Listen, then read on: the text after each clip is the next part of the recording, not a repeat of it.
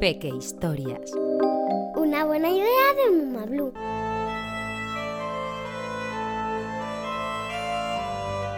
Este vikingo se marea.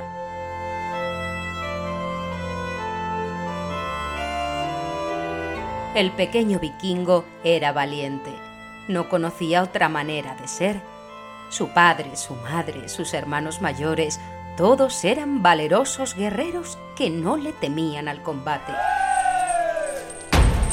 Al pequeño vikingo no le daba miedo la batalla. No le asustaba tener que luchar para defenderse de sus enemigos.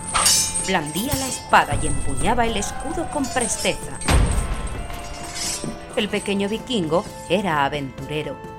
Como todo su pueblo, soñaba con descubrir nuevos mundos, con embarcarse y surcar mares embravecidos para llegar a lugares remotos, llenos de sorpresas y grandes tesoros. Pero el pequeño vikingo tenía un pequeño problema. No podía navegar porque se mareaba. Cada vez que subía un barco vikingo y notaba cómo el suelo se balanceaba bajo sus pies, se ponía malísimo.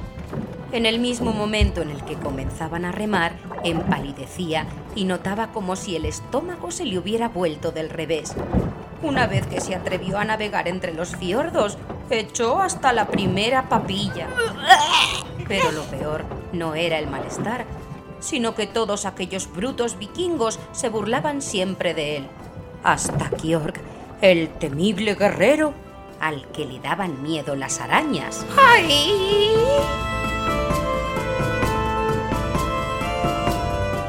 Vikingo tenía miedo de no ser un auténtico vikingo, pero le preocupaba mucho más tener que quedarse en tierra mientras los demás guerreros viajaban en busca de aventuras y de increíbles tierras lejanas.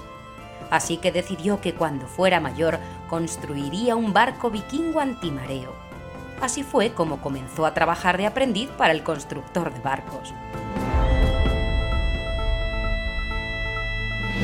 Pasaban los años, pero al joven vikingo no se le pasaba el mareo. Ni siquiera era capaz de salir a pescar besugos.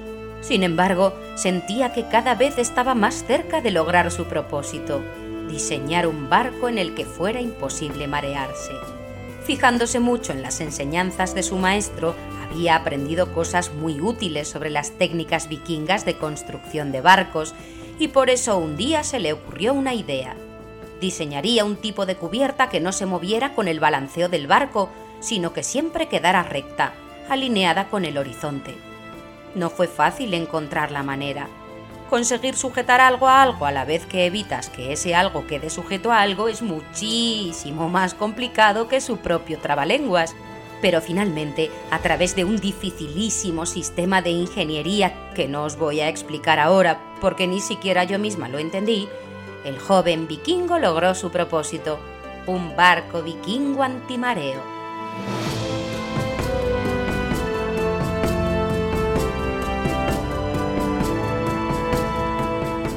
Llegado el día de hacerse a la mar, estaba emocionadísimo. Había reclutado valerosos marineros para que lo acompañaran en su primera incursión allende los mares, entre ellos Kjork, el temible guerrero, quien inspeccionaba el barco en busca de alguna tela de araña. Por fin se hicieron a la mar.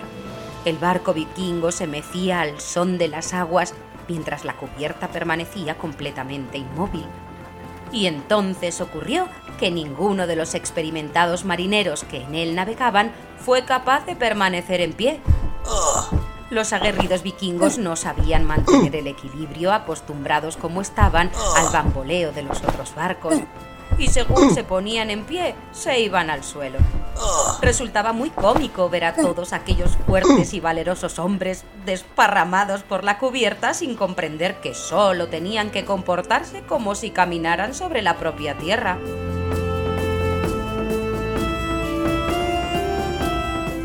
Pero el joven vikingo no se reía.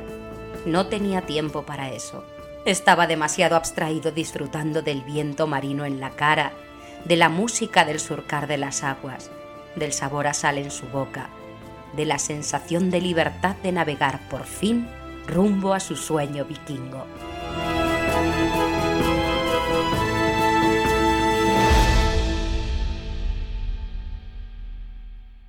Te gustará saber que los vikingos eran los miembros de los pueblos nórdicos originarios de Escandinavia, la región compuesta por Noruega, Suecia y Dinamarca.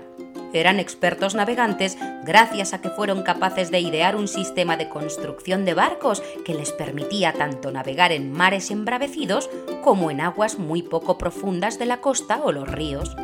Pudieron expandirse rápidamente por todo el mundo porque sus barcos eran ligeros a la par que robustos y duraderos.